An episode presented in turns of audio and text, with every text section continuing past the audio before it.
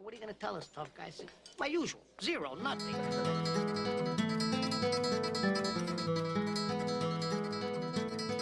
Ladies and gentlemen, welcome to 2022. Pleasure to be here with you. Welcome back to Pop Culture, episode one of the brand new year. It's good to be here with you. I tell you, I say this every week, but it's uh, it's so much more enjoyable doing this podcast knowing that you're there because because I don't listen to it. That's the truth. I, I haven't listened to. I was going to say I haven't listened to one episode. That's not true. I think I've listened to about seven, which, based on the fact that there's only been about 15 of these individual podcasts, is uh, that's a significant portion, really. In fact, in fact, when I say that out loud, it, it sort of it makes me realize that there's a very good chance that I could be this podcast's biggest fan. It's, it's not nice listening to yourself, though. I don't think I I, I find it really cringy because um, especially when you get on a bit of a rant. You know, when you leave a conversation and you you start going, I can't I can't believe I said that. Like what a ridiculous comment that was. I hope that person doesn't remember what I just said. And then I, I have the same feeling sometimes when I when I hit pause at the end of this. I go, did I say anything I completely disagreed with? Did I say anything that I'm going to regret really soon? I think, uh, Tice, you're probably yeah, you're, like you're over analyzing it a little bit. I think. I, I don't think there's anything that you would have said that was controversial, upsetting, offensive. And then I listen back and I go, oh, this had more of an audience, I'd be cancelled. it's the truth. Sometimes there's a beauty in not having many people listen to your work because when not many people listen to your work, there's less of a portion of people who can report you. The fact that my Twitter account's still going strong is a fairly strong sign that I haven't offended enough people yet, or or that um, maybe my views are more in line with the, the Twitter scene than what I'd anticipated. But anyway, I listen back and I'm like, oh, gee, that was a, that was a little bit difficult to hear, and I can't believe that's been recorded. It's been posted to the public, and and that's available for all time. So in 45 years, when I look back at this podcast, I can still feel that regret. I can still feel the tension, the the the it's the sphincter, isn't it? The clenching of the sphincter as I listen back to my uh, my views of myself as a 34 year old man trying to figure out life, trying to figure out the way it works. It's just I think I think what's going to be more difficult is when my son starts listening to podcasts. He starts playing it back and going, man, like I just disagree with a lot of what my dad speaks about. Used to admire him as a man, and now I disagree with all his ideologies. It's uh, it's hard. It's weird when you talk about that kind of stuff as well because you start to reflect on man. I'm like, like there's a lot of things that I used to say that I disagree on that wasn't recorded, and thank God for that. And now, and now for whatever reason, I've, I've decided to record it and uh, and and let you guys listen to it. But that's just the uh, that's the gamble you take with the podcast, I guess. I guess I can always go back and edit what I say. And to be fair, I think the further we go on, like it's 2022 now, 2021, like honesty in your word didn't mean much. Maybe I can maybe I can just do a podcast in 15 years time speaking to people about how what they're saying about what I'm saying is just a lie. That's what that's what I've noticed is going on a lot in the uh, in the news at the moment. There's there's a lot of people making a lot of claims, and then they find out something new, and what they originally said is still recorded. Like it's all there, but they just come back on and do a new recording saying they never said what was in the original recording. But you're like, bro, I'm what I'm what I just watched the original recording, and they they go, man, you just you're transphobic. I go, no, this is this hasn't got anything to do with sexuality, I don't think, or gender. I think this is more like I just disagree what you with what you're saying. That's ah, okay. So you, you're just a classic racist, huh? You don't like people who are different color than you. Okay, wait, hang on a second. My wife is very, she's incredibly tan. She looks great, especially in summer. You couldn't, she could be straight out of India. You know, a lot of people, at least Spain. Spain, they get pretty dark as well. We went to Spain in 2017, and, and my wife's got that Mediterranean skin and, uh, and and as a result, we were there, and people just started speaking to her as though she was Spanish. And I thought, oh, hang on a second, isn't that interesting? Because because in some cultures, like in Australia, I've spoken to you guys about this before. You can't just go up to a uh, like a young bloke with with slightly tan skin, see him from you know see him from the side, and start, start speaking Mandarin to him because that's it's incredibly racist when it's Chinese. But for some reason in Spain, my, my wife is a is spoken to as though she's a Spanish woman. No one, no one, no one budges. No one blinks an eyelid. It doesn't. It doesn't matter. I was impressed actually. I think Spanish girls were they were beautiful. They're they're still beautiful. I just haven't got to see them for a little while because uh, because you can't in a, in a good marriage you can't just start googling Spanish women, can you? But when you're in Spain, you can walk around the streets and there they are. So I can remember what they look like, and it is very similar to to Jessie, but. Um, you know, you can't you can't be away from Spain and still admiring Spanish women. I don't think because all of a sudden, if your your Google history gets looked up by your wife and she sees uh, Spanish women on the beach with a surfboard, first of all, that's a it's a very defined flavor. It's a very it's a very um, that's a very curated taste when you think about it. Like once you start adding in, adding in like special details, Spanish woman, black bikini, white sand, longboard two foot swell. that starts to look a little bit more sketchy, I think, because there's, I mean, there's ways around it, but I'm not interested in discovering that anymore. My struggle, my struggle was originally I was I was. I was pretty lucky actually. You know, I stopped I stopped looking at porn when I was 21. I reckon about six months before I, I met Jessie, my wife, I, I, was like, all right, I'm gonna have to get on top of this because I'm spending a lot of valuable time looking at this. I mean, the uh, the internet service at my house isn't great, and as a result, not only am I waiting for these videos to load, but I'm also I'm having to get more creative with my searches because I think I've seen this whole page. And uh, as a bloke who is, I'm pretty keen to use my time wisely. And the idea of coming back to the same video four times and knowing the script and having to wait uh, 25 minutes for the video to buffer because you know how good the 12 minute mark of that video is. It's a it's a fair suggestion that what you're doing with your time is uh, I don't know, it's not an effective use of your time, is what I'm trying to say. So you can't be Googling Spanish women in bikini on a longboard in the beaches of Europe, as, as beautiful as that may be. Not if you want a healthy marriage. And the thing is, it's. Uh, the truth is, uh, you, you get so used to what you got. If you saw my wife, you'd go, oh, wow. Do you know what I mean? But familiarity breeds contempt. Up to a point, I always say to my wife, I go, honestly, though, be serious, babe. Like, we've been married 10 years now. Do you look at me and ever have moments where where you can't fully appreciate how well you've done for yourself. And she goes, Sweetie, let me just ask you a question. Has anyone ever told me in front of you how well I've done? I said, No, Sweetie, not that I can remember. She goes, Now tell me the times that people have told you how well you've done. I said, Point taken. I remember six just off the top of my head. But it could be because I've got that. I always say, babe, you're a very serious person. People don't really know exactly uh, whether or not they can joke with you. With me, I'm jovial, I'm funny, I've got a great sense of humor, is, is what I take that as. So I hate it. You know what I hate? When people are sipping coffee into a into a microphone. I can't. I hope you can't hear that. I'm deliberately sitting back, but I. Uh, she's just gone out with little Charlie boy. Charlie's gone to visit his mate George, and last it's weird actually. Last time they were. Uh, last time George and Charlie were catching up. George is about four months younger than Charlie. And I remember these two boys were playing together in the kitchen, and, and Charlie apparently were taking videos of it. Charlie, would spend a lot of time playing with George's George's bum, which is innocent to an age, isn't it? Like to a certain extent, as a baby, if you're playing with another baby's bum, no one no one blinks an eyelid. But whenever whenever I go catch up with one of my good mates, Jocker, caught up with him on the weekend, I start playing with his bum just just momentarily, and people on the beach look and go, "That's unacceptable." Do you know what I mean? Especially with your children in front of you. Like, why are you playing with your friend's bum? I say, you know what? Like, it's different horses, different courses, is what I always say. I don't come to your dinner table and, and judge what you're cooking. You shouldn't come to, to my family outing and and judge the way I spend time with my mates and jock it. But the problem, he starts going, hey, you know what? Like the, the way you what you're doing is inappropriate. You know, I asked you to rub some sunscreen on my back. You've slipped your hands behind my, the back of my shorts, and now you're playing with my bum cheeks. I said, oh, I'm so sorry, Miss Guzzi.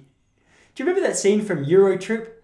There was a scene from Eurotrip. It was like a it was like a 2004 movie, which was I, am sure was just age at, at teenagers. It was a it was like a propaganda film to to get Western students out of home and, and onto the roads of Europe. And there's a scene where, where they're going through the tunnel, and uh, there's an Italian guy on the on the train. He's got a dirty mustache, quite a sexual guy. He's he was a predator, really. I'm pretty sure. I don't I don't know if the kids that he was spending his time with in this particular clip were were of age, but but every time they went through a long tunnel, they went. He got a little bit more you know, he got a little bit more hands on with the guys. He got a little bit more touchy feely with the guy. He would the the first tunnel they went through. He he had his hand on the guy's leg, the the young American's leg, and then they went through a longer tunnel. The lights come back out as they exit the tunnel, and he's giving him a little massage. And I don't know, to the fear of all students, the uh, the long tunnel approaches, and, and they come out the other side of that tunnel, and he uh, he's he's got his pants pulled down with his legs crossed and a cigarette lit. What I'm saying is, it's it's different horses for different courses, and uh, if you say me scuzzy at the end of whatever you do, it, it doesn't completely forgive it because you know sexual assault is still sexual assault. If if you know the person being assaulted, you know if they're not in the if they're not in the same mindset as you, if they're not because assault to an extent is is quite isn't that how Mike Hutchence died? Michael Hutchence, he I guess he's assaulted himself in that situation. We're not sure whether it was. I've heard of it. Could have been that. Um, uh, what do you call it when you asphyxiate yourself? Yeah, is it auto asphyxiation where you tie yourself up when you, when you know when you, you're pushing the limits of your. It's it's when the the usual masturbation not not as exciting for a person. They have to come up with more creative ways to uh, to make it interesting. Do you know what I mean? So. Um, it starts with just using your opposite hand. I remember a guy in year 12 said to me, he goes, use your opposite hand. It makes it feel like someone else is doing it. I just feel like it, it makes it makes me seem as though I'm uncoordinated, which is not something I uh, I pride myself on. So, you know, I'm not really sure where we're going with this conversation, but uh, we're 11 minutes in, and, and I, I feel like I've given you a little bit of an education on what not to say when you start a podcast is the is the truth certain things you shouldn't say to, to start a podcast. But hey, I wanted to show you this because uh, I've, I've found a song of the week. I'm gonna I'm gonna show, share with you guys a song each week. I'm not sure what. Uh, here's the thing. I'm not hundred percent sure what rules are when it comes to copyright, so I won't play you too much. For those of you who want to check this one out a little bit more, it's Leonard Cohen. It's called There, is a, war. How good's this? Leonard Cohen. Have you listened to much of this guy? There is a war between the ones who say there is a war and the ones who say that there is a. Man, he's uh. I only heard this yesterday for the first time, and I. I listen.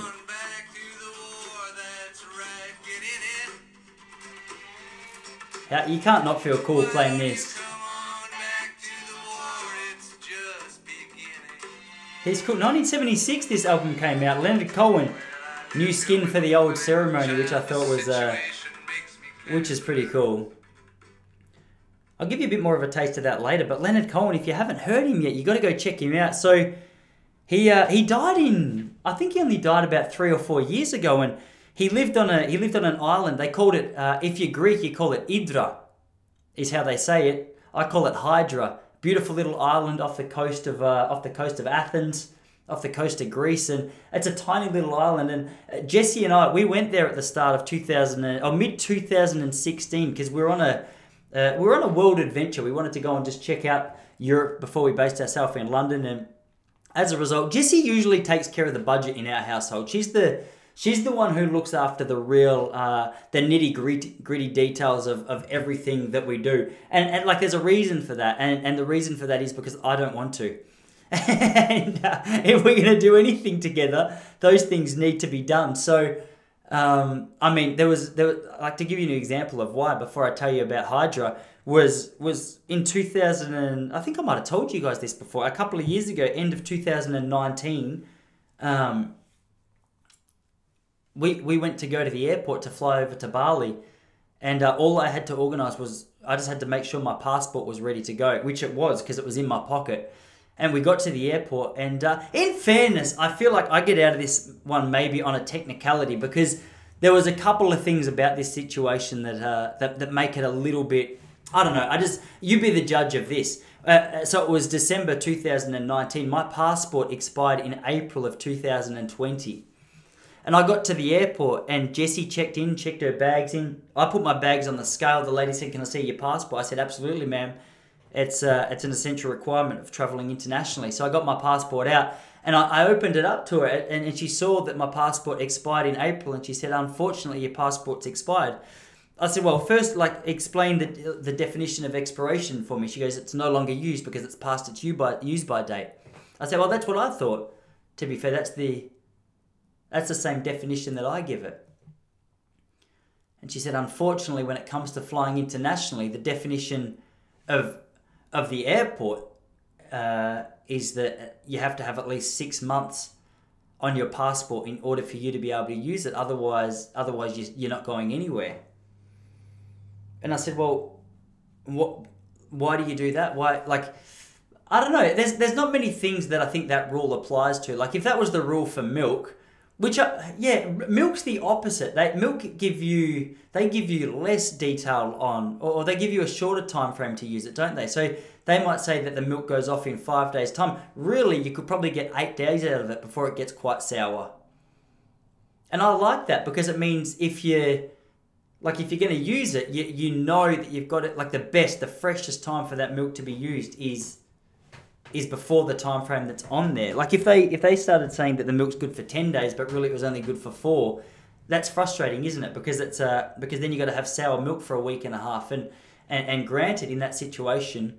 I reckon a lot of people would have uh, would have bought the milk with the intention of using it up to that expiry date.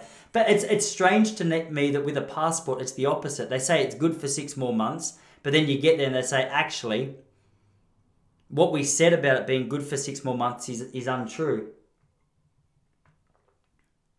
And uh, I didn't know that rule, and, and we got there, and Jessie was very patient with me, and. Uh, she said, "Okay, well, uh, uh, this this is how good Jessie is." She goes, "Well, let's let's just go home together. We'll get your passport sorted, and um, and we'll come back together next week." And I I, I felt trapped. I said, "Well, what what am I going to do? Like, uh, I you've paid for your trip. Why don't you just go?"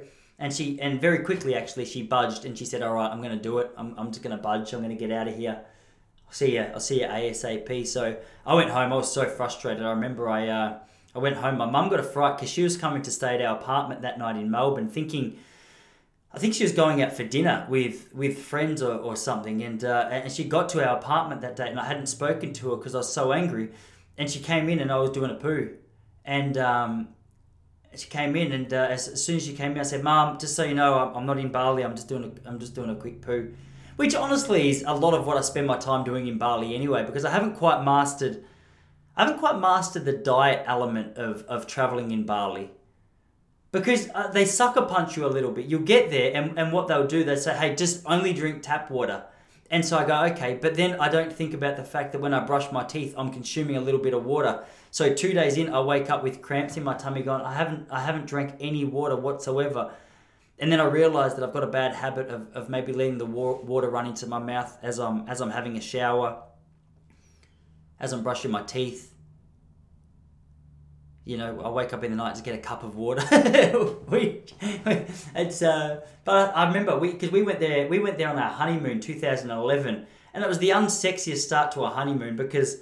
Uh, like four days in, we were quite traditional. I met my wife in a church, and uh, and we didn't have sex till we were married, which was difficult. You know what I mean? Like we were we dated for three years before before we got married, and uh, three years of no sex is a lot of discipline. In fact, I reckon that yeah, there was there was a fair bit of tension. There was a fair bit of tension still. There were plenty of days where things got quite sore. Um, they were quite tender. Do you know what I mean? And tiger balm's not the right thing to rub on on tender balls because it's uh, it's an anti-inflammatory. I think traditionally, uh, yeah. I mean, since 2010, 2009, or whenever it was, Google's become a lot more helpful for things like that. I used to just I used to just try different things out. Like I used to just I used to just rub stuff on it and see if it would fix it. Um, I had a little rash on my on my asshole a couple of weeks ago, and I don't know what caused it. I'm not sure, but I thought I'm just going to put tea tree oil on it because because that that surely that would help it, but it didn't. It just it made it worse.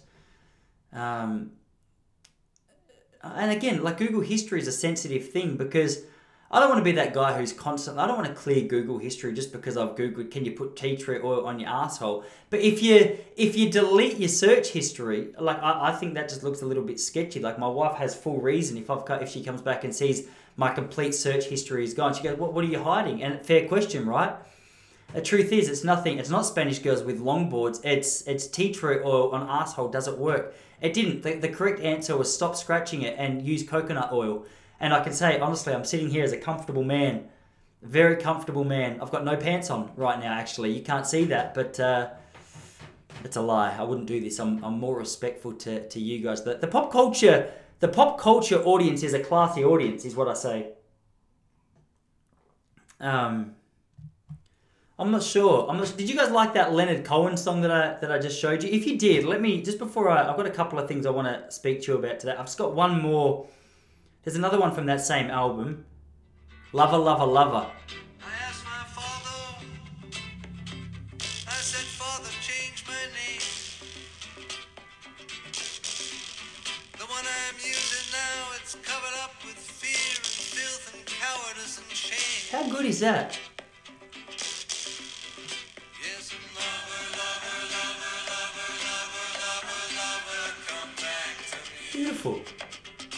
One more time. Lover, lover, lover, lover, lover, lover, lover, come back to me. Again, we're driving to church yesterday and I heard this for the first time. What a great song. Lover, lover, lover. And uh, There is a War are the two songs.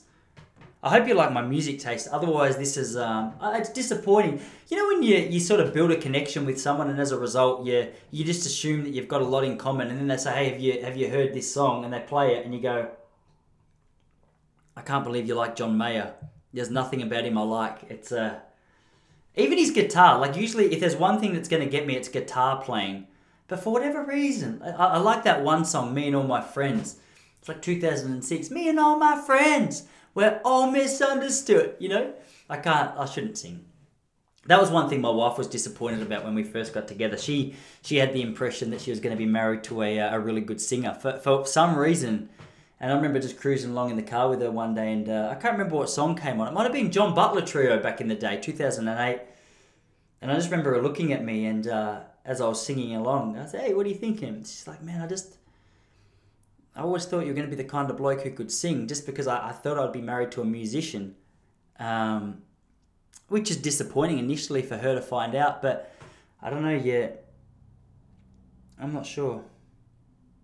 I'm not sure. We started that conversation, me talking about missing a flight to Bali. I'm not sure how I got back to, to Jesse B disappointed with me as a musician. But what I did that night after after I got out of the toilet, after I'd missed my flight, I, I went down to a Vietnamese restaurant just downstairs on uh, on Glenferrie Road in Hawthorn, and uh, went and had some pho because it was the closest thing. I wanted to get a little bit of something, you know, Southeast Asian in my system. I know they're different countries. Like I'm pretty sure Bali's Indonesia, isn't it? Like you can't just categorize. Is that is that like maybe that's a form of racism? I don't mean it to be that way, but I've still got a lot to learn in 2022, which is fine. I'm excited for that. But New Year's Eve was good this year. I um, it's funny as you get older, isn't it? Uh, Maybe it's not as you get older, but it's it's more. Yeah, I'm not 100% sure what caused it, but I was in bed by 10:30 this year and it wasn't the first year that I had that I'd done that. My my good friend flew down from uh he flew down from Sydney and it was just us three. It was a beautiful night here in, in Queenscliff and um, the beach is the beach is opposite my house. So you walk down my driveway, you cross the road, then there's like a little bit of bush and it's a beautiful it's like a beautiful beach. It's it's Port Phillip Bay. Uh, it's between so the the bay is we're right on the entrance. So if you Google Port Phillip Bay, you'll see um, Point Lonsdale is, is sort of here, and then Point Nepean's over here, and then this is where all the ships come in. So you often you'll see all the uh, is it it's like a tanker ship, the big tank ships. What are they called? The ones that um, it's the ships that carry in the big uh, the big. I'm not sure what uh, shipping containers. That's literally what they're called. They're shipping containers. The shipping container ships come through. Uh, Spirit of Tasmania comes through. And the other night, man, we went over there. It was uh, probably seven thirty. It was beautiful sunset. The water was still. And my mate is uh, my mate's a, my mate's an interesting guy, like a very loose kind of guy. He's very like a lot of people. I reckon he's he's maybe he's very quiet, but maybe eccentric. He's very comfortable in his own skin, which I like. And he wanted to walk us through a, uh, a New Year's Eve ritual, which is something I'd never done before. So he rocked up at our house with uh, with some Amazonian uh, cacao powder in its natural state. It's close to its natural state. It was ground down, which was uh, which was the only thing that had changed from its natural state, and it had been placed in a well marketed package, which was cardboard with a fancy lid. But it it essentially, I feel like it had only been through seven processes from uh, from the Amazon or wherever it is you get cacao nibs uh, until it was sitting in our cup. So we went across there. We made the hot cacao in our kitchen, and uh, he said you can't drink it till we get over there. So so we walked over to the beach with our cacao, uh, sat down on the beach, and uh, and then here's here's what we did. He uh, we reflected a little bit on on 2021, what went well, what didn't go well, uh, uh, what we're working at together, what it is that we want to see improved, and uh, we opened up a little bit, said a little prayer. I closed it out in prayer. First prayer I've ever said that was interrupted by a firework. The inter- it was uh, it was a humbling experience because I was we we just had a moment together. We'd all been sitting there. He'd read two poems. He finished with a story about a hunter Great story actually about a hunter who was he was walking home. I'm not gonna I'm not gonna tell you the story actually because it was a it's like a 15 minute story. Maybe I'll start the podcast with that next week. But uh, it was nice. We we sat there. It was it was just beautiful. You know those nights where where the sun's gone down, that water's that purpley color. It's still it's like glass. Um, it's just a nice chance to reflect and and that's exactly what we did. But but then I, he asked me to close it out in a prayer, and I, I started saying a saying a little prayer to Jesus, and, and as I closed it out, well, as I started, actually, the, the guys next to us lit up a firework and it scared the it scared the shit out of me. It was the first time I cursed mid prayer. I was yeah, I was doing my best reaching out to the big guy, going, "Hey, look, we just uh, hey, we, we we offer this to you. Everything we've talked about, everything we've said, everything we're concerned about, everything we're not, whatever. There, and that was about as far as I got. And a firework almost almost got me in the side of the head. It was uh, it was interesting but beautiful. It was actually good as well. I like I like the feeling of, of waking up uh, waking up relatively early um, on a new morning like that, having a little bit of quiet time, getting up, just feeling fresh, feeling ready, feeling a bit inspired. And, uh, and, and that's exactly what we did. 2014, I might have told you about this one, was the last time I went too hard accidentally because a, a friend made homemade rakia and, uh, and and we just started getting too excited, and I started just doing shot after shot of rakia, and I was thinking, oh my gosh, my my ability to tolerate this alcohol, like the the percentage of alcohol which is in this shot glass is is significant. But then I didn't realize or didn't consider at the time that I'd had four shots in five minutes, and it probably hadn't quite hit my system in the way that it was going to. Fifteen minutes later, I was I was out on the couch. I always thought that when you passed out, it was going to be comfortable. Like I see people pass out and I think, hey, isn't that beautiful? Like they're having a great night's sleep. He's probably earned it. He's probably deserved it. He's out cold and and and those of you who have passed out, I was shocked because it's like inside your head you're still awake, but your physical body's going, no, no, we're we're done. I'm just gonna pack it up for the night. It was embarrassing as well because I started. I fell asleep on uh, on my friend's parents' couch. I can't remember if they were home, but I just remember being there and I was like, this is highly disrespectful. me just me sleeping and i could still hear my mates in the background calling me a pussy and you know when people they sort of make fun of you when you're passed out and you can't do anything about it? And i was taking it personally. I remember i remember being on the couch and uh, and being like i feel like a dickhead. Because i am a dickhead. Like what a way to round out. And i woke up the next morning and for whatever reason after i'd vomited and everything i felt fantastic. And uh, and I, I, went I went for a run and I remember my sweat just smelling like thick. Like it was really it was really pungent. I could smell the alcohol as I sweated but I, I never forget how good I felt on that run. Like it was the most drunk I'd ever been. Um and probably the last time I got drunk actually like nearly eight years ago now. Is that right? 14 15 16 17 18 19 20 20 that, that is so crazy eight years ago. Um but I still think maybe there's like an element of me being hungover. Some days I wake up with a headache and I go, no, you deserve, you weren't this. But yeah, it's a much nicer feeling being able to get up and um, and just start the day right. I hope you guys had a good night. Hope it was. Uh, hope you didn't kiss any strangers. Did you see those warnings in in newspapers? People say, "Hey, don't kiss strangers" because it's a it's a classic way to start spreading COVID. I hope people, yeah. Um, I mean, it's it's being spread now as we've established. I feel like the first eight episodes of this podcast was just the COVID podcast, so I'm I'm gradually trying to move away from that now. But it's hard to move away from stuff like that because it's been a uh, it's been such a hot topic of conversation. But anyway, I won't get into it now. I was saying the beach was beautiful the other day. It was so nice, and the weather here in Melbourne the last couple of weeks has, has just been perfect. I don't know if you can tell, but I I'm rocking a golden tan. Uh, I'll take my shirt off once again, but I feel like two times taking your shirt off in a week on a podcast is uh, I don't know.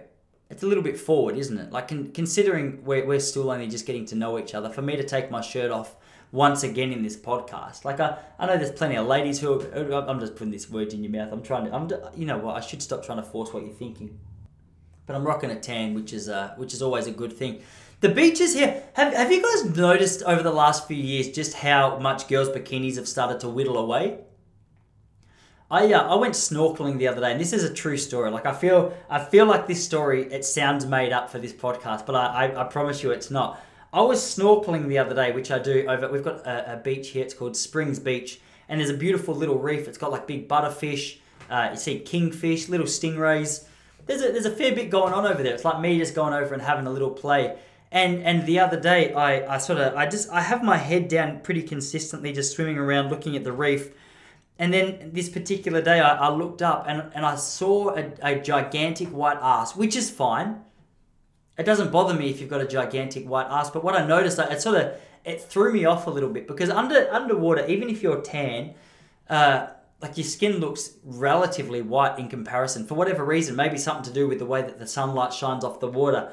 But this was a it was a really big white ass, and uh, it gave me a fright to be honest. It took the it took the I had to take my mask off for a minute, wipe my eyes because it was. Uh, you, you know when you you know when you wake up in the middle of the night or, or someone like shines a spotlight in your face and you're a little bit like, whoa, that's um takes a minute for your eyes to adjust. I had the same thing. I sort of lost my breath a little bit forgot where I was. And uh, when I'm in the water, I'm already a little bit nervous about, you know, I'm, I'm 20 meters offshore. And, and that's only scary because there's a great white shark which swam underneath the swimmer out here a couple of weeks ago. So I'm already a little bit on edge, rightly so. I get scared at some of the butterfish when they sneak out of the reeds uh, or the seaweed quickly. So so the idea of a great white shark being around is is, is terrifying. So I sort of swam back to, uh, you know, to where I could stand up. I took the mask off, caught my breath, and I saw this girl, and I, I think I think what was happening. So she was with her boyfriend, and, and you know that phase where when you're when you're with someone you love and you're in that really early phase, everything is beautiful. Now I don't have a problem with overweight girls. What I do, I I feel a little uncomfortable when girls seem and guys for that matter, they seem to be oblivious to to to what's going on. Or maybe maybe she would say she's just confident in her own skin, which is fine. All right, I'm, I'm all for being confident in your own skin. What I'm not for is forcing me to be confident with your skin. Do you know? I don't, I don't want you to be so confident that I have to look at it and pretend I'm okay with it. Now, this girl, I, I think she was, like, she was, she was well and truly overweight, which is fine. All right, I, I can already feel hate mail coming through. I'm not going to open it. It's fine if, if that's, if that's you. But but what I noticed was she was jumping on her boyfriend's back, and, and I know her her bathers were right right up her. it was like she was on a beach in Spain, you know, like a. Uh, Jessie, she got pretty calm. My wife's fit though. It's a different story. We were in a beach in Spain. She got her bikini top off, and I thought, oh my gosh, like this is, this is Christmas. It's the one beach in the world I felt dodgy for saying, babe, I'm just going to go for a walk along the beach because it doesn't matter where your eye goes. There's like Spanish boobs there, Italian boobs there, and Italian mam's boobs there, but they just sort of fit in. Everyone's sort of comfortable. So it's uh, like Jesse. Jesse said, like I was walking up the beach, and apparently my head just gone left to right. It's hard though. You don't want to be that guy, but it, it's really and it feels more creepy if you just walk along looking at your feet. But but this girl, she looked as though she looked as though she thought she was on a Spanish beach, which if she did think that, I'm okay with it. But what I'm not okay with was, um, actually, maybe I wasn't okay with it. Is what I've just realised. She kept pulling her bathers up her up her ass because I thought she went to, you know, when you've got a little wedgie and you have to do like the little side pick. So you put your index finger in your thumb, and you just get the you get the side of your your, your, your jocks and just pull it out because it's uncomfortable. She was doing the opposite of that. So I would see her hand go in to get it, and I was like, ah, oh, good girl. Like she's about to get the bathers back out and cover it up. But she wasn't. She she put her index finger and her thumb up there, and and then she grabbed the top of her bathers like she was picking up a like a chicken by the neck, you know, and then she pulled she pulled it up like like this, so it just it just really it was like right up it was right up on the ass on the asshole. And uh, I wasn't the only one noticing, which you know there's a lot of people looking, and, and I thought, oh, she's just she's very confident with it. And I, I thought, isn't it isn't it amazing? Like there's some there's some people who are in perfect shape without that level of confidence. It's imagine imagine if the body that that was in was um, was in shape. That's a level of confidence you probably couldn't deal with. It's probably good, in fairness, that, that girls in that situation aren't in shape because that level of confidence with that uh, uh, that quality of body, it's too much to handle. Really, it's really too much to handle. But but I've noticed she was she was the I don't want to say exception to the rule, but there's a lot of people. I went down to Lorne the other day, and, and um, there were there were g strings everywhere on the beach. It's not necessarily a complaint as much as an observation, but I just it's hard when you go to the beach with your family. I was standing there with my with my good friend, and uh, and we were just looking at our feet. And I said, "Don't look up." And he said, "I've already made that decision not to look up because no matter where you go, I'm 35 year old now, and if you're a 17 year old girl on the beach and you've got that bikini on with the G banger, just, just you're just rocking out with confidence. It's a there's no way for me to look at that even momentarily and not look creepy." Because the truth is, I used to be a school teacher, and I probably taught you in year nine. And it, things get confusing a little bit as you get older, don't they? Because you reach that age of sixteen or seventeen, where from a distance, from a di- I've had plenty of moments where from a distance, you, you look at someone and say something to your mate like, "Oh, hey, girls, look at this," and and they get they get a little closer. You realize they're walking along with their parents. You go, "I'm so sorry." From that distance, it was really hard to tell. Um, I've said words to my friends that I I mean, they, they weren't horrible. I was just, I was just saying, like, boy strut. You know what I mean? Like shoulders back, head up, look confident, tense, and and you get th- you get past, and uh, and a young girl goes, "Hey, Mister Popplestone." I go, "Wow, wow."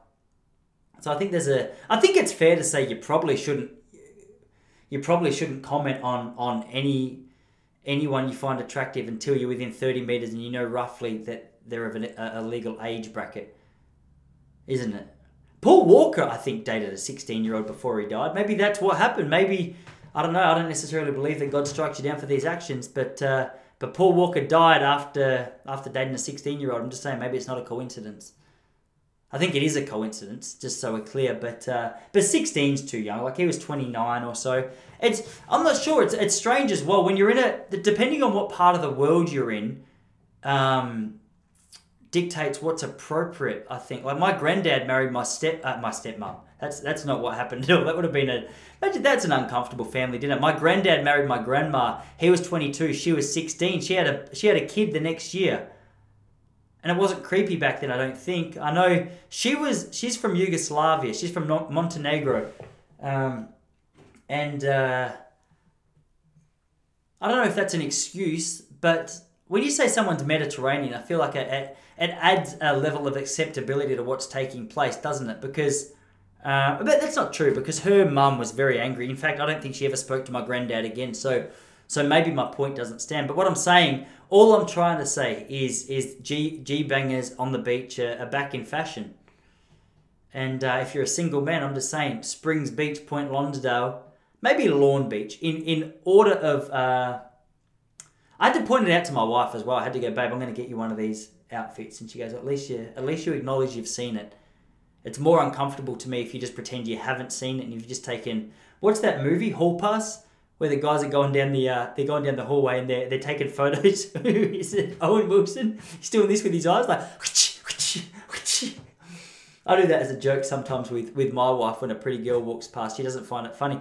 She she does things more subtly. She'll tell me uh, that someone she thinks is good looking looks like someone that I know she thinks is good looking. Like uh, there's an AFL footballer from Essendon Football Club here in Victoria. His name's uh, David Zaharakis. He's a great looking man. I acknowledge it. I can see it. If I had to kiss one man in the AFL, he'd be in the top five, and uh, maybe top ten. There's some good looking guys, you know.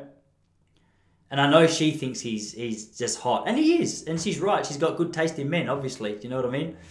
Um, there's a guy at the park here in Point Lonsdale just sitting on the bench playing with his kids, and I went to pick her up, and she had this. She she'd gone up a level of like there was an octave up in her voice. I was like, it almost sounds like you're flirting, but you're just playing with Charlie. And then I looked across and I realized, hey, this guy's a good-looking man. I was like, I said to her, I go, baby, you flirting with this guy? She goes, no, but he does look like David Zaharakis, don't you think? I said, ah, okay. So your answer is yes, you're flirting, and uh, and yes, he's hot. I said, get in the car. We're going home. She just said, babe, I want to stay here. For can you go get me three coffees? I just want to sit on that bench, just watch Charlie. You know what I mean? See if this guy wants to be stepdad. she hates it when I make jokes like that. She goes, "Babe, people don't know you're joking. Uh, uh, maybe you don't. I'm not sure, but that that to me is what's fun about those kind of comments. I love it if you're not sure if I'm joking. My wife and I have we have a great marriage, but she just um, she has a unique way of of recognizing certain people's looks. And this guy was handsome. In fact, I've taken note. I want to get the sunglasses that he had because this year I'm gonna, yeah, I don't know. I'm going to pay a little bit more attention to the way I let myself go. The other day I woke up and I had a monobrow going. I thought, Tice, come on. And I'm in a I'm in an interesting era as well. I don't even want to admit this to you guys, but but in our bathroom there's a there's like a there's a window right next to our bathroom sink and the sunlight comes in beautifully. And this morning I was there and I was I was just plucking my eyebrows and I, I got a glimpse and the light had highlighted there was a number of hairs growing out from the side of my ears and I don't know. I haven't got grey hair yet. Obviously, my mum reckons there's there's elements of salt and pepper coming. I've got a birthmark here, so I had like a uh, I had a mole taken off. Yeah, I had a massive mole on the side of my head, like a cyst or something, and uh, as a result, like the hair grew back white. So when it's longer, you can see it more there. But a lot of people mistake that for grey hair. But but the other day, my mum was at our house and she was looking at the back of my hair and she goes, "Man, you're getting a bit of salt and pepper." I said, "Hey." Come on, Ma. Like, I'm, I don't even have nose hair yet. Now, all, all in a week, I've got salt and pepper hair, nose hair, ear hair, and a, and a lot lower self confidence as well, which is which is disappointing. Because there's only so much confidence you can rock when you've got ear hair growing out.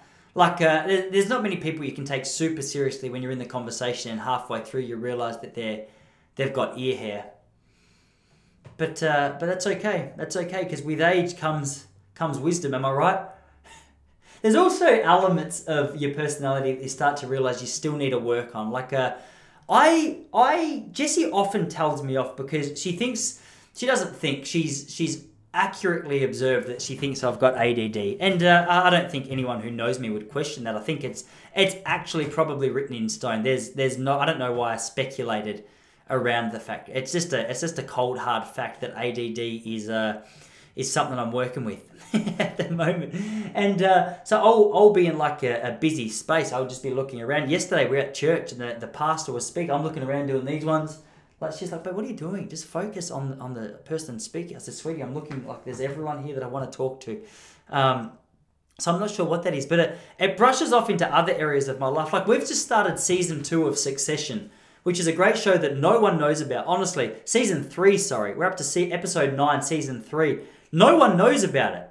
No one knows about this show. It is the it's my favorite TV show of all time. It's official. We're that far in and I love it. There's not one bad character in the whole show. If you've watched it, Todd is my favorite. He's hilarious. Greg's fantastic. Connor's fantastic. Kendall does my head in.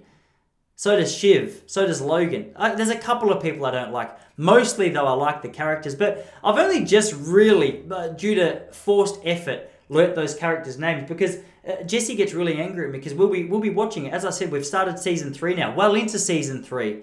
And just a couple of nights ago, I, I paused it and I said, "Sweetie, who is this guy? Like, what's his name?" She goes, "Are you kidding? He's one of the main characters. His name's Tom. Like, he's he's been a really key part of this of this show." And she gets frustrated at me because we'll go through. I'll pause it, and uh, and I'll pause and ask a question. She goes, "If you just paid more attention," she goes, "Like honestly, there's elements of our life where where you would know the answer to this if you were if you just spent a little bit more time being aware and really listening." So like, here's- like the other day, I paused. I said, "Hey, sweetie, what's this guy's name? You know, where are they right now? Why is our son Indian?" Is is my other question. You know what I mean? She goes, "If you paid more attention to me, our son wouldn't be Indian. All right." Haven't you ever seen how well our plumber listens? No, Rukshan? I don't know. I don't know. That's a joke I'm toying with. What did you? It didn't. I, I honestly don't feel like that came out as well. It needs a little bit of work, doesn't it? Needs a little bit of work. What I'm trying to do there, I'm trying to say it does happen. Like I'm not saying that uh, our son's not Indian. That's the joke. But the missing important details about a show is a it's a very common part of our of our marriage. She'll say something to me, I'll miss it because I'm thinking about something else. We watch a TV show, I'll miss it because I'm thinking about something else. Um, you know, sometimes I conveniently forget details that I'm bored about. She'll ask me to mow the lawns. I walk out three months later and there's snakes in our backyard because I still hadn't done them.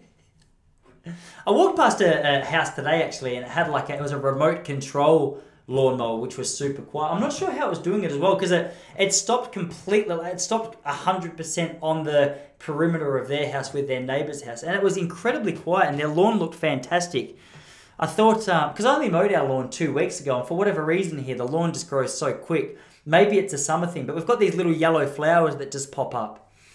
And uh, it's the main problem is our lawn's not long, but the flowers pop up and the bees start to, to hover around the flowers. And she's worried about our son getting stung by a bee, rightly so. Um, so I'm thinking if you know the name of those uh, those those lawnmowers, I would love to get one. I'd love to get one.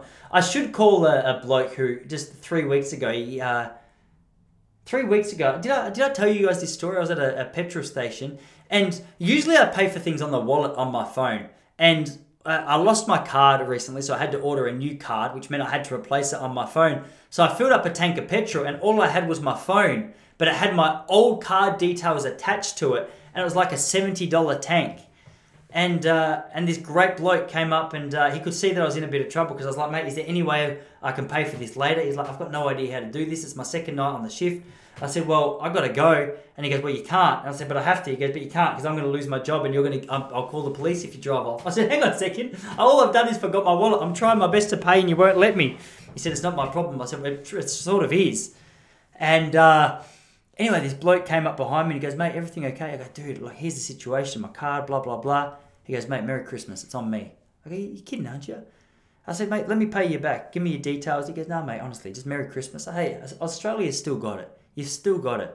And um, anyway, he drove off and I- he said, mate, if you want to do anything for me, he goes, I own a Jim's Mowing, which is a popular franchise here in, uh, I think it's Australia, definitely Victoria, but it's a franchise here where we go around and uh, we, we, we mow people's lawns. He goes, just do me a favor and hand these out.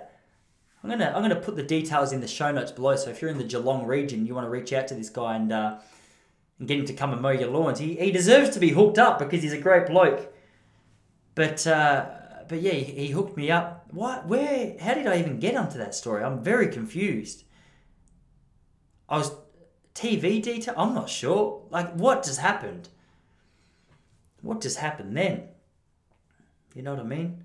You start going on about details too much, and I, I throw myself off. But that's missing TV details for you. But I don't know. I, I try not to watch too much TV. I, it's one area of my life I'm going to start to focus on. I, I like being outdoors. I like to spend a little bit of little bit of time outside. And I, I, used to love playing golf, but to be honest, it's it's one of those games. I'm very uh, I'm the kind of guy that if I want to start something, I want to do it well. And golf re- requires a lot of time to be able to do it well. And, and I would, I would want to do it well. I hadn't played for about six months.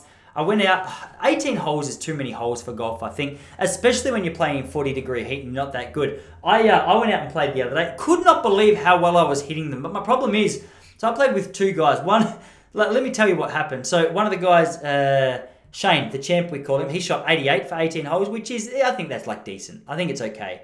Uh, the other guy shot 96. I shot 116 which is an embarrassment. Uh, and, and and to make it worse, I was I was hitting the ball from the drive, uh, from the tee, and from the fairway beautifully. I reckon I honestly reckon I, I mucked up about six shots for the day from on the fairway, which for me is fantastic. They were going straight down the middle. They weren't hitting the rough. They were going long. Uh, I was impressed. But I'll get to the green in two shots, and then I, I was missed a four putter. I was I was putting four times. I got this. I've got this little kink in my hand. I'm not sure what it is. And the guys were getting frustrated at me because they're like, Tosh, you're actually playing very good golf and I'm kicking your ass. And uh, they said, just try and get it within like 10 centimeters of the hole. If you get it within 10 centimeters of the hole, it's almost guaranteed. But the problem was, if I was more than 30 centimeters from the hole, I, I had no control over, over the speed, the distance, the direction that I was hitting. So I could be 30 centimeters from the hole and I was hitting it and it would go a meter to the other side. And then I'd hit it back and it would hit, hit the rim of the hole and then, and then bounce another meter and a half the other way. And it was just, it got to a point where it's just embarrassing. When you're four putting on a green, look, the guys would get there in four shots and hit five or six max. I would get there in three shots and I would be, I would finish the hole at seven. It's very frustrating. And it's hard as well, especially when you're the kind of guy. I like to pretend I'm not, I'm not uh, aggressive. Not aggressive because I am quite aggressive. I like to pretend I'm not competitive when I'm on the golf course as well because I, I just want to go out there and pretend that we're just having a nice social game. I'm not counting score. I know every score. I know his score, I know the other guy's score, and I know my score. I know every time they cheat. Every time they said they got five and they got seven, I knew. But I just, I just let it slip because I don't want to look competitive. But when you're on the green in two and you hit seven, that's that's a problem. Do you know what I mean? Like I had a number of kids. I had a number of kids parties when I was younger where I would go to the putt putt golf and uh, I was a, I was a better putter as a kid. I'm not sure what's happened. I've developed some form of trepidation in my hands where where rather than getting more control, I've, I, I'm not sure. It's almost like a Parkinson's thing. Like the hand just jitters and, and I flick the ball. Um, yeah. I want to get better at golf. It's it, the problem with golf is unlike surfing. eh, eh, golf costs you twenty five. I paid fifty five bucks for a round of golf the other day. I hot- I shot one hundred and sixteen. Which, granted, like if you want to be optimistic, it means I got more shots as we're playing. But it's funny because the better you get at golf, the less shots you get, which is which is what you want. Like you want less shots when you're good at golf.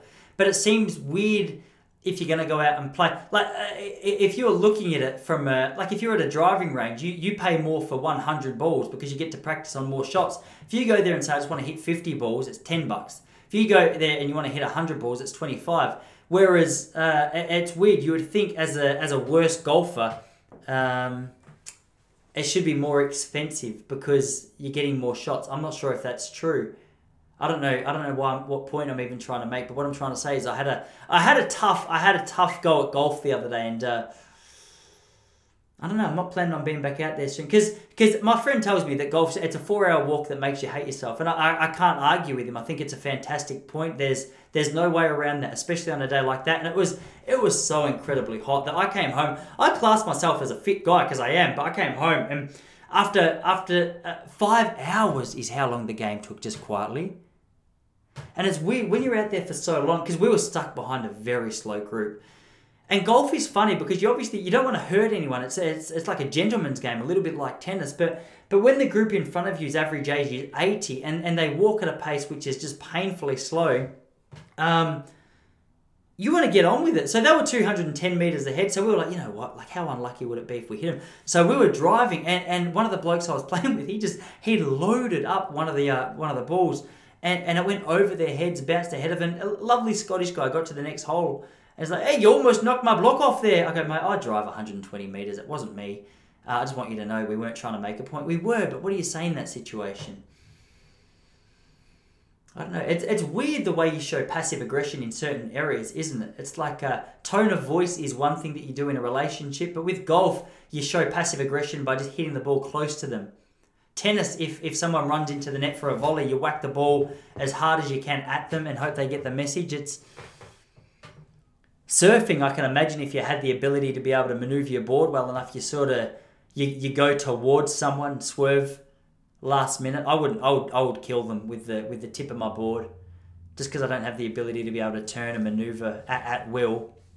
Um, it's funny the way people show passive aggression in cars.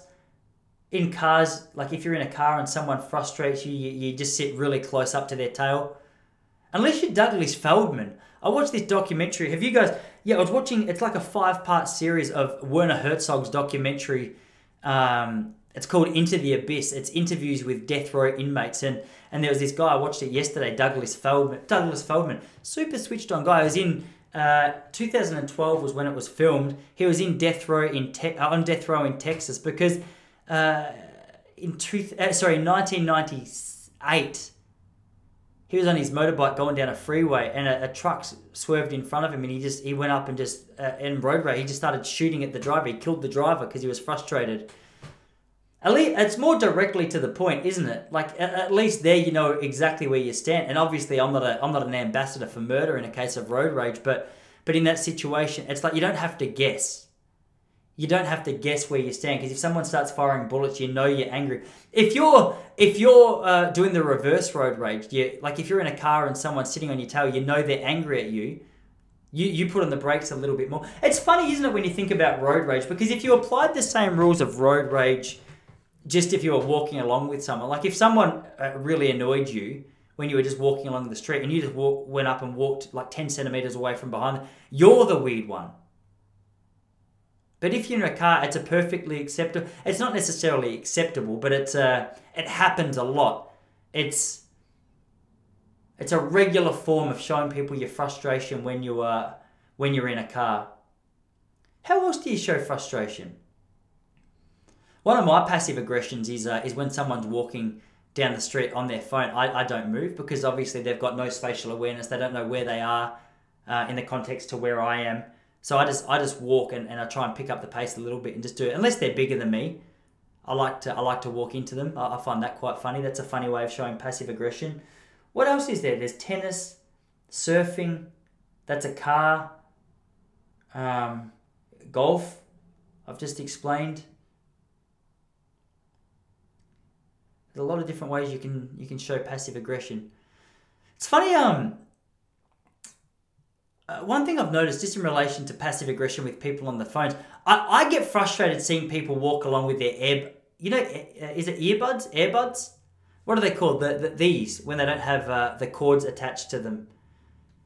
I, I, it's a strange look. There's so many people walking along along the street now who just look schizophrenic. You can't tell until you're within five meters of them whether they're talking to themselves or, or whether they're on the phone. So often I'll walk past people and they'll be having a conversation with themselves just with their earbuds earbuds in, and uh, it, it looks so insane. I can't have that conversation by myself because I'm too self conscious about what people are thinking about me. Because I know how harshly I judge people who are walking along just talking to themselves like that. I can't do it confidently because I'm like, oh, everyone's going to think I'm a schizo.